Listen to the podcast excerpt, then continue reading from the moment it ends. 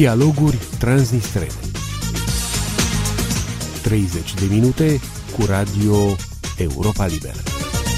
Bună ziua, dragi ascultători, sunt Lina Grâu și vă prezint astăzi la microfonul Europe Libere emisiunea Dialoguri transnistrene din sumarul ediției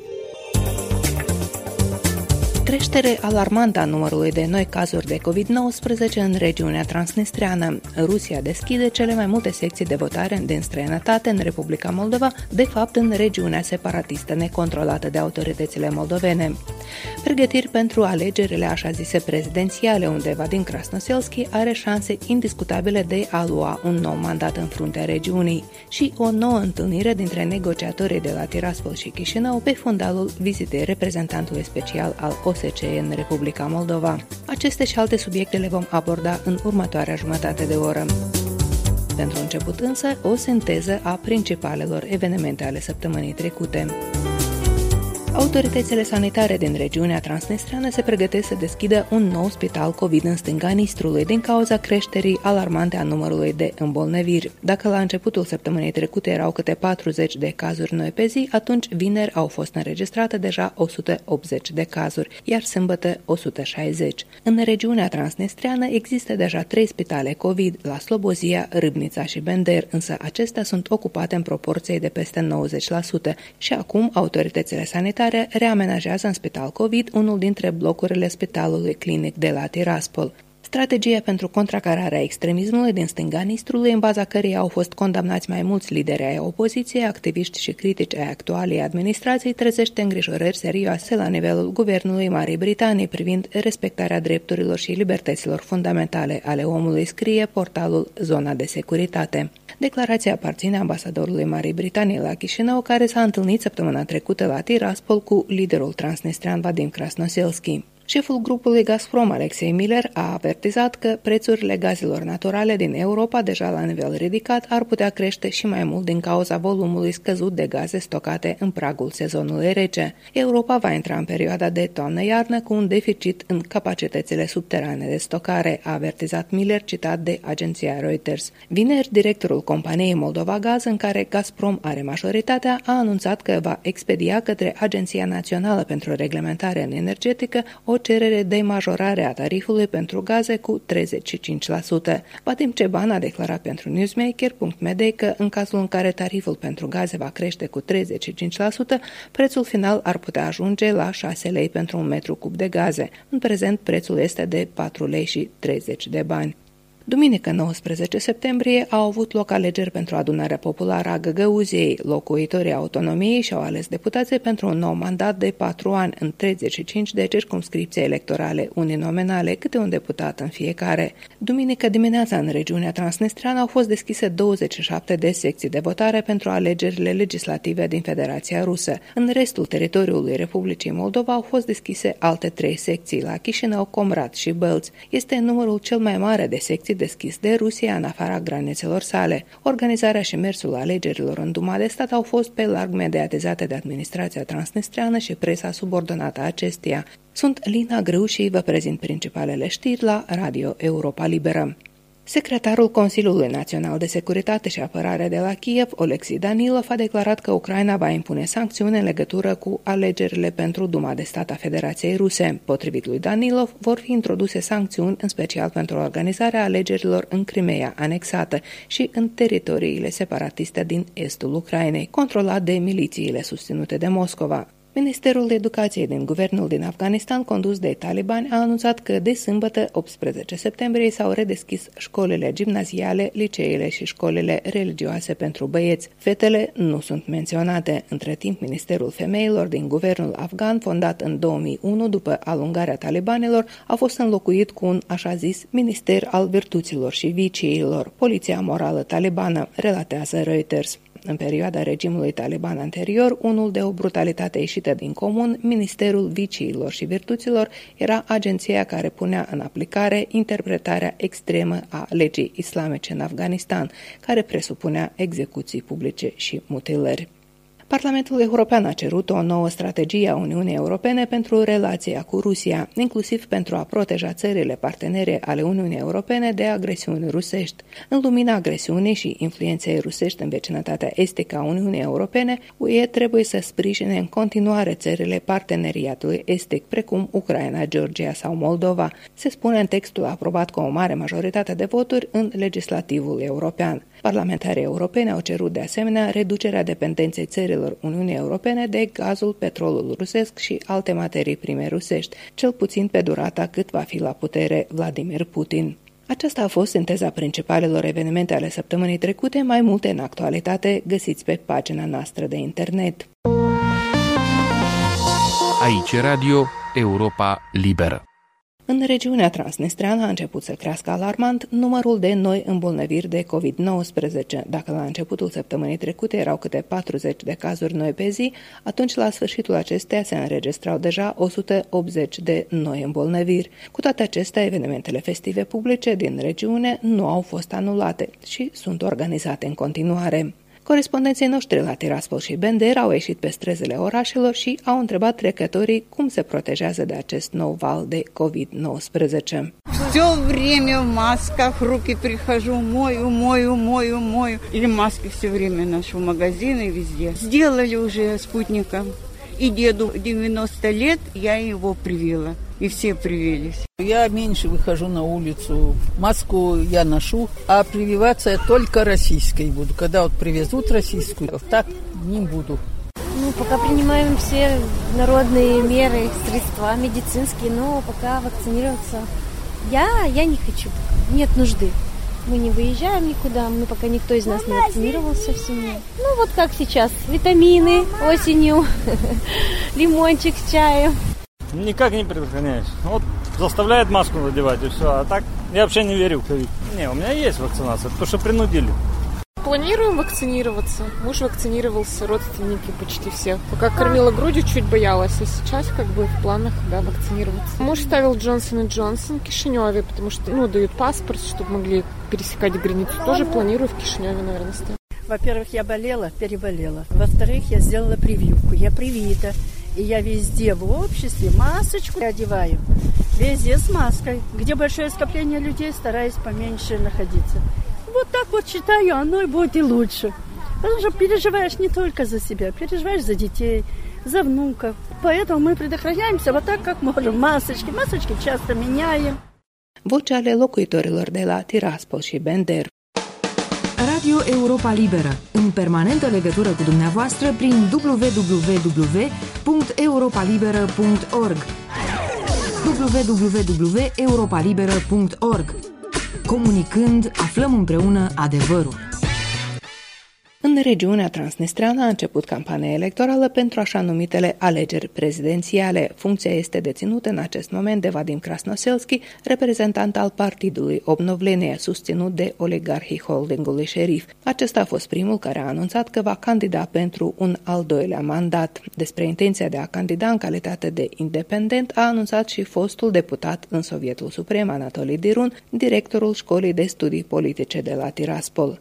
Liderul comuniștilor transnistrene, Oleg Horjan, care de trei ani este în închisoare pentru organizarea unui protest pașnic, a anunțat pe rețelele de socializare că va candida și el la aceste alegeri. Într-o declarație publicată pe Facebook, Oleg Horjan a spus că va candida pentru că nu există o decizie legală a unei instanțe de judecată care să-l condamne la închisoare, ceea ce înseamnă că drepturile sale cetățenești nu sunt limitate. Horjan a punctat și principalele sale teze electorale. Citez, vom elibera Transnistria de această tumoare canceroasă, adică de holdingul șerif.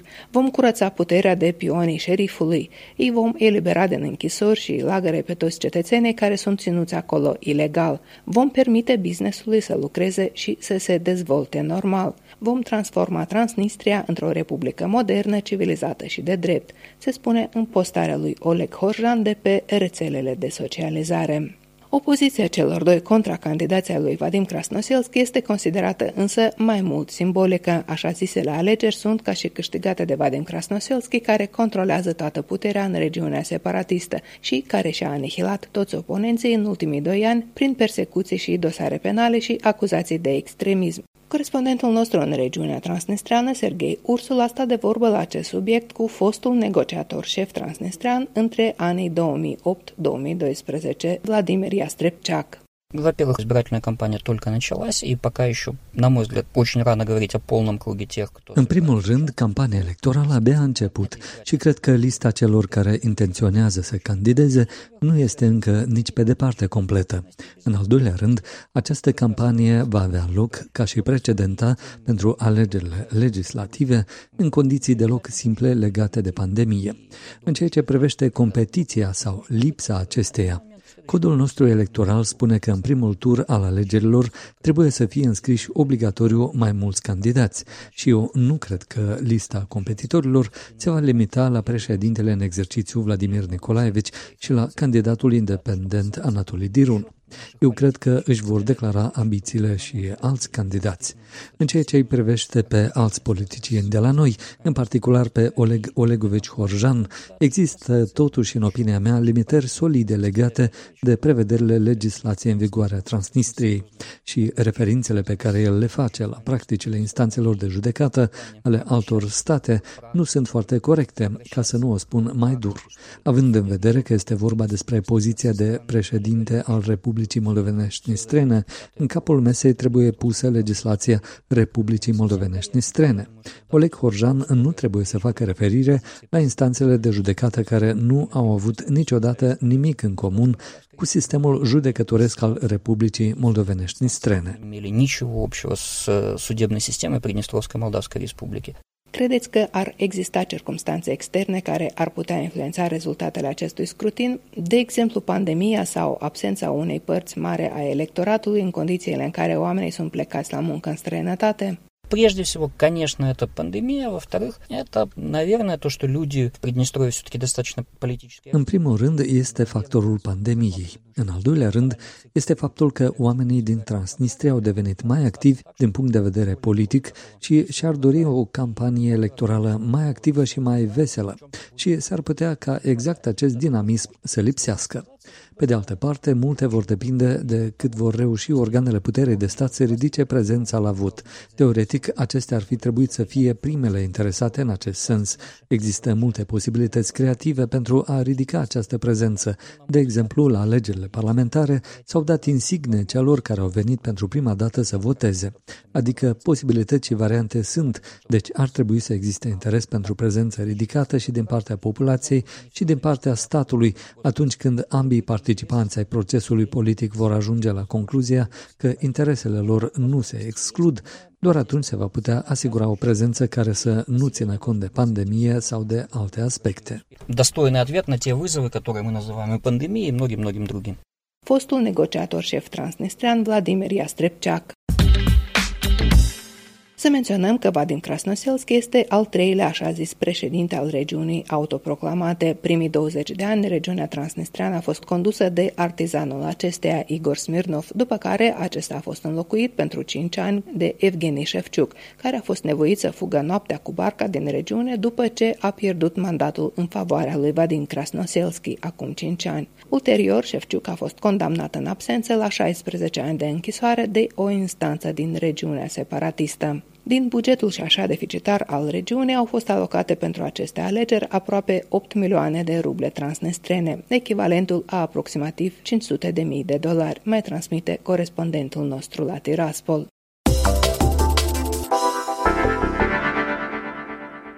Procuratura Generală a anunțat că va încheta o schemă criminală folosită la importul de energie electrică în 2008, prin care s-ar fi furat bani de la stat, aproape 12 milioane de dolari. Schema ar fi fost aplicată de factori de decizie ai companiei importatoare, de responsabili ai Agenției Naționale pentru Reglementare în Energetică, precum și de alte persoane. După acest anunț al procuraturii au apărut imediat două tipuri de speculații. Mai întâi că la alte persoane ar intra și Igor Dodon, care era în 2008 ministru al economiei, apoi că Procuratura Generală ar face dosare rivalilor noi puteri dintr-un calcul. Liliana Barbaroșie are detalii.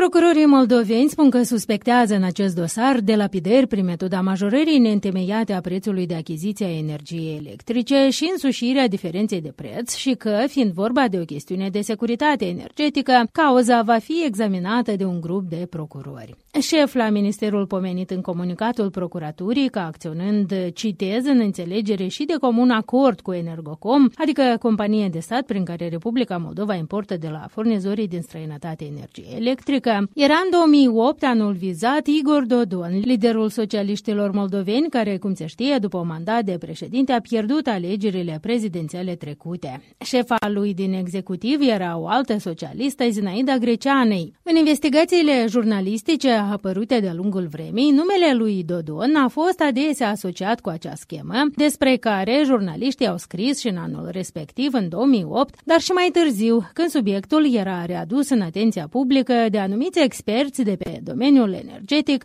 de exemplu Sergiu Tofilat. În 2017, Procuratura Generală a pornit sesizată de Tofilat o cauză penală, dar la scurt timp a renunțat la ea fără prea multe explicații. Primăvara trecută însă, Procuratura ar fi revenit asupra cercetărilor din dosar, lucru despre care a scris portalul Anticorupție, care a pretins totodată că vizați de anchetă ar fi Igor Dodon și Vlad Plahotniuc. Numele celui din urmă a fost invocat și de Sergiu Tofilat, expertul comunității Watchdog, a afirmat în spațiul public că a găsit dovada implicării lui Plahotniuc într-o informație primită de la Serviciul pentru combaterea spălării banilor, care ar fi stabilit că bani din schemă ar fi ajuns la o companie atribuită lui Plahotniuc. Ion Preașcă, jurnalistul de la publicația cu profil economic Mold Street, este autorul primei investigații la această temă publicată în 2008 de Centrul de Investigații Jurnalistice de la Chișinău. La sfârșitul lunii martie 2008 a fost demis uh, guvernul Tanev și a fost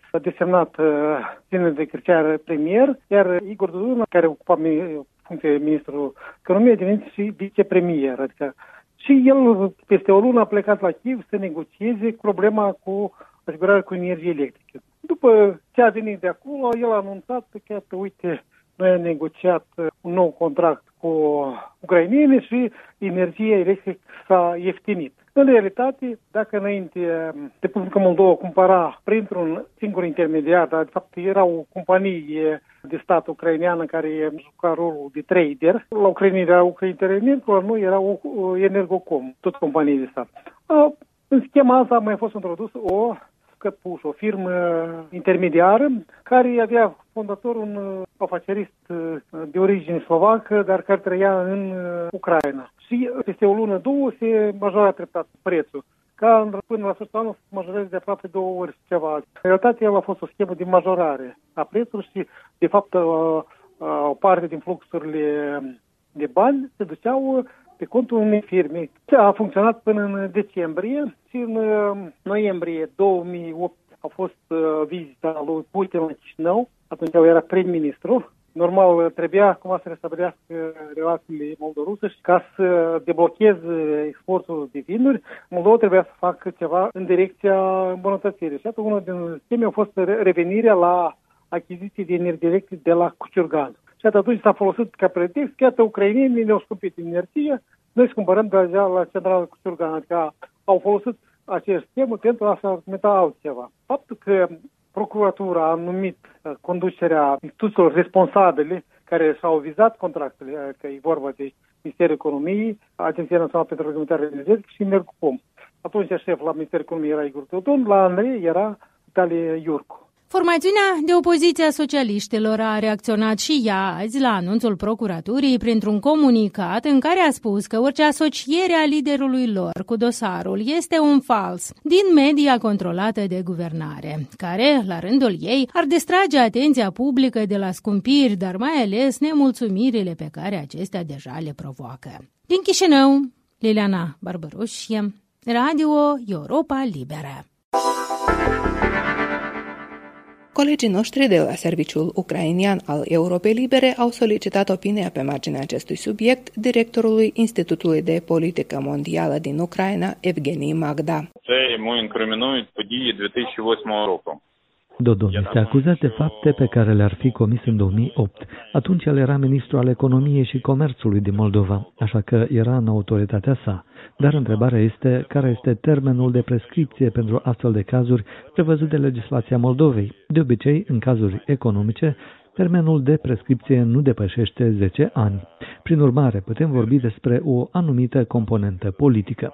Este destul de evident, Dodon nu este doar un adversar politic al Maiei Sandu. În urma alegerilor parlamentare a devenit deputat și acum el este lider al opoziției, dar presupun că echipa Mae Sandu primește dividende politice demonstrând intransigență în lupta împotriva celor care ar fi putut să abuzeze de poziția lor și este clar că Dodon este primul care intră în atenție.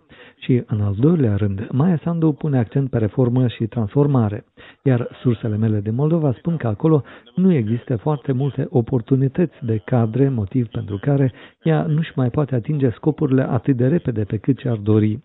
Procesul legat de Igor Dodon nu se va termina rapid și ușor. Cred că Maia Sandu, printre altele, trimite astfel și un semnal la Moscova, Kremlinului, ca acesta să nu-l mai susțină pe Dodon, că este mai ușor să-l dai la o parte și să negociezi direct cu actuala putere.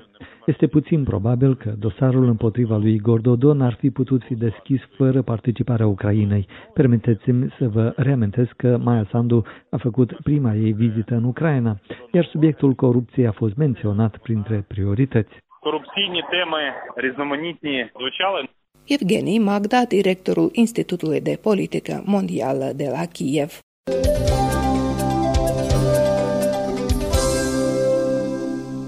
La sediul misiunii OSCE de la Chișinău a avut loc joi o nouă întrevedere între negociatorii din partea Chișinăului și Tiraspolului Vlad Kulminski și Vitali Ignatiev, întrevedere la care au participat și reprezentanți ai grupurilor de lucru mixte din domeniul transportului. Ala Ceapai are detalii. Proaspăta întrevederea negociatorilor politici de la Chișinău și Tiraspol, a doua la număr după cea de la începutul lunii septembrie de la Tighina Bender, s-a încheiat fără identificarea unor soluții practice în problematica plăcuțelor neutre pentru autovehiculele din regiunea transnistreană, obligativitatea cărora pentru trecerea frontierei amânată de mai multe ori a fost impusă de Ucraina începând din 1 septembrie. În cadrul întrevederii, vicepremierul pentru reintegrare Vlad Kulminski a reiterat că este necesară, citez, o soluție rapidă cu caracter umanitar pentru oameni și unitățile de transport de pe malul stâng care traversează hotarul moldo-ucrainean, am încheiat citatul. Chișinăul a cerut Tiraspolului să prezinte informații detaliate despre situația unităților de transport vizate, informații ce vor fi analizate de către autoritățile constituționale în vederea identificării unor soluții, se spune într-un comunicat al Biroului pentru Reintegrare. Tiraspolul a anunțat la rândul său că a cerut, dar fără succes, părții moldovene să facă un apel comun către Ucraina, solicitându-i să-și revadă decizia de a interzice de la 1 septembrie accesul mașinilor cu plăcuțe de înmatriculare transnistrene. Printre argumentele invocate de partea transnistreană se numără imposibilitatea de reînmatriculare a transporturilor de mărfuri și pasageri și numărul redus de autoturisme turisme care au obținut deja numere neutre. Citez, ideea apelului comun către Ucraina de a suspenda interdicția nu a fost sprijinită de partea moldovenească, precizează un comunicat al reprezentantului politic de la Tiraspol, Vitalie Ignatiev. În cadrul întrevederii au mai fost abordate potențiale mecanisme de eficientizare a activității punctelor de înmatriculare din orașele Tiraspol și Râbnița, care documentează și emit certificate de înmatriculare neutre neutre, precum și de sporirea numărului de beneficiari ai acestui serviciu public oferit de autoritățile Republicii Moldova. Părțile au convenit să reia discuțiile săptămâna viitoare, pe 20 septembrie.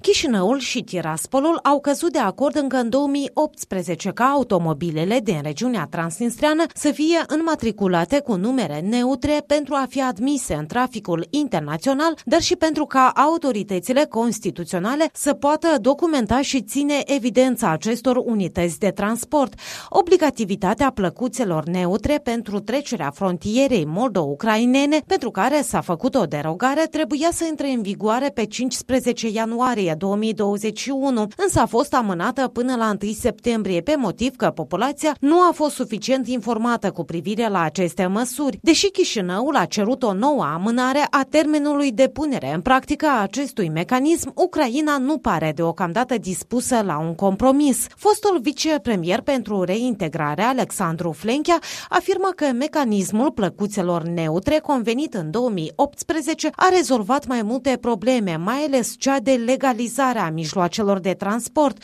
și că a fost un pas important în soluționarea conflictului transnistrian, iar toate deciziile care vor fi luate acum pe marginea acestui subiect vor determina viitoarea dinamică a procesului de reglementare, subliniază Flenchea. Părerea mea e că noi acum suntem într-un moment uh, uh foarte important și foarte sensibil. În funcție de deciziile care vor fi luate, în funcție de cum joacă Chișinău situația asta, suntem într-un moment unde s-au întâlnit uh, uh, uh prezentul și viitorul, viitoarea dinamică a procesului 5 plus 2, viitoarea dinamică a dialogului direct Chișinău-Tiraspol, dar și dinamica relației bilaterale Chișinău-Kiev. Moment foarte complex și foarte sensibil. Chișinău trebuie să fie foarte atent cum gestionează acest subiect și această problemă. E nevoie de multă precauție, e nevoie de decizii foarte bine chipzuite. Afirmă fostul vicepremier pentru reintegrare Alexandru Flenchea. Din Chișinău, Ala Ceapai pentru Radio Europa Liberă.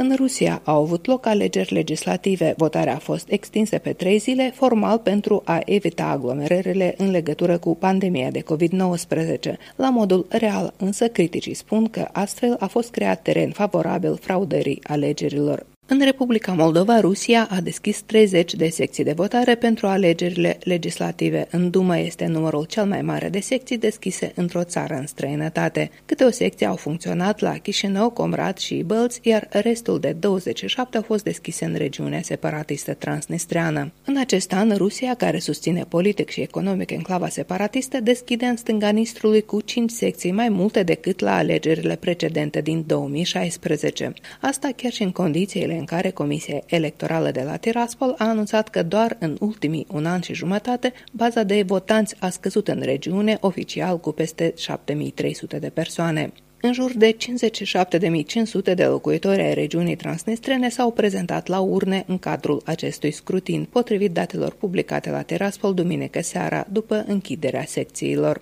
Presa locală scrie că cetățenii ruși din Transnistria constituie cel mai activ electorat în afara granițelor Federației Ruse, iar majoritatea covârșitoare își dau votul pentru partidul de guvernământ, Rusia Unită. La alegerile precedente în Transnistria au votat 56.000 de persoane, dintre care peste 83% au optat pentru Rusia Unită. În 2018, Rusia a anunțat că are în regiunea transnistriană 220.000 de cetățeni.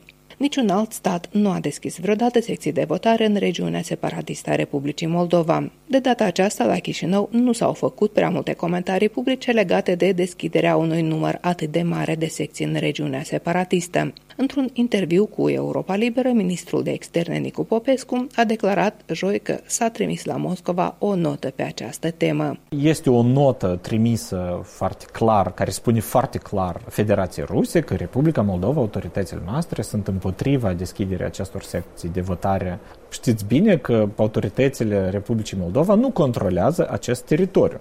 Și noi întotdeauna reiterăm opoziția noastră față de deschiderea acestor uh, secții. Noi am făcut-o recent. Republica Moldova întotdeauna stă ferm pe această poziție. În ajunul alegerilor ruse, liderul separatist de la Tiraspol, Vadim Krasnoselski, care el însuși este în campanie electorală, a îndemnat locuitorii din stânga Nistrului să vină la alegeri, citez, pentru că, în pofida tuturor greutăților, Rusia nu uită de trans Transnistria și o ajută în măsura posibilităților. Corespondenții noștri la Tiraspol și Bender au ieșit pe străzile orașului în ajunul scrutinului și au întrebat trecătorii dacă vor merge la aceste alegeri. Nu aș merge la votare, acolo e totul decis deja. Nu are rost să încercăm să schimbăm ceva. Acolo oamenilor nu li se oferă dreptul de a alege liber. Nu contează ce va fi, totul este oricum decis deja Потому что я являюсь еще и гражданином Российской Федерации. Sunt cetățean al Federației Ruse, așa că voi merge, probabil, voi vedea. De ce nu? Este datoria de cetățean. Почему бы и нет? Гражданский долг. Они все нам дают. Rusia ne dă totul. Eu, de exemplu, primesc o pensie bună. Măcar și pentru asta trebuie de mers și de votat. Даже за это. Не знаю, затрудняюсь. Nu știu ce să vă spun, în principiu nu prea are Rusia nevoie de noi. Ei au nevoie doar de voturile noastre în timpul alegerilor. В смысле, мы России, в принципе, даром не надо, поэтому наши голоса нужны только перед выборами. Voci ale locuitorilor de la Tiraspol și Bender culese de corespondenții noștri în regiunea transnistreană. Doamnelor și domnilor, aici se încheie această ediție a emisiunii Dialoguri Transnistrene. Prezentatoarea ei, Lina Grâu, vă mulțumește pentru atenție și vă dorește toate cele bune. Aici e Radio Europa Liberă.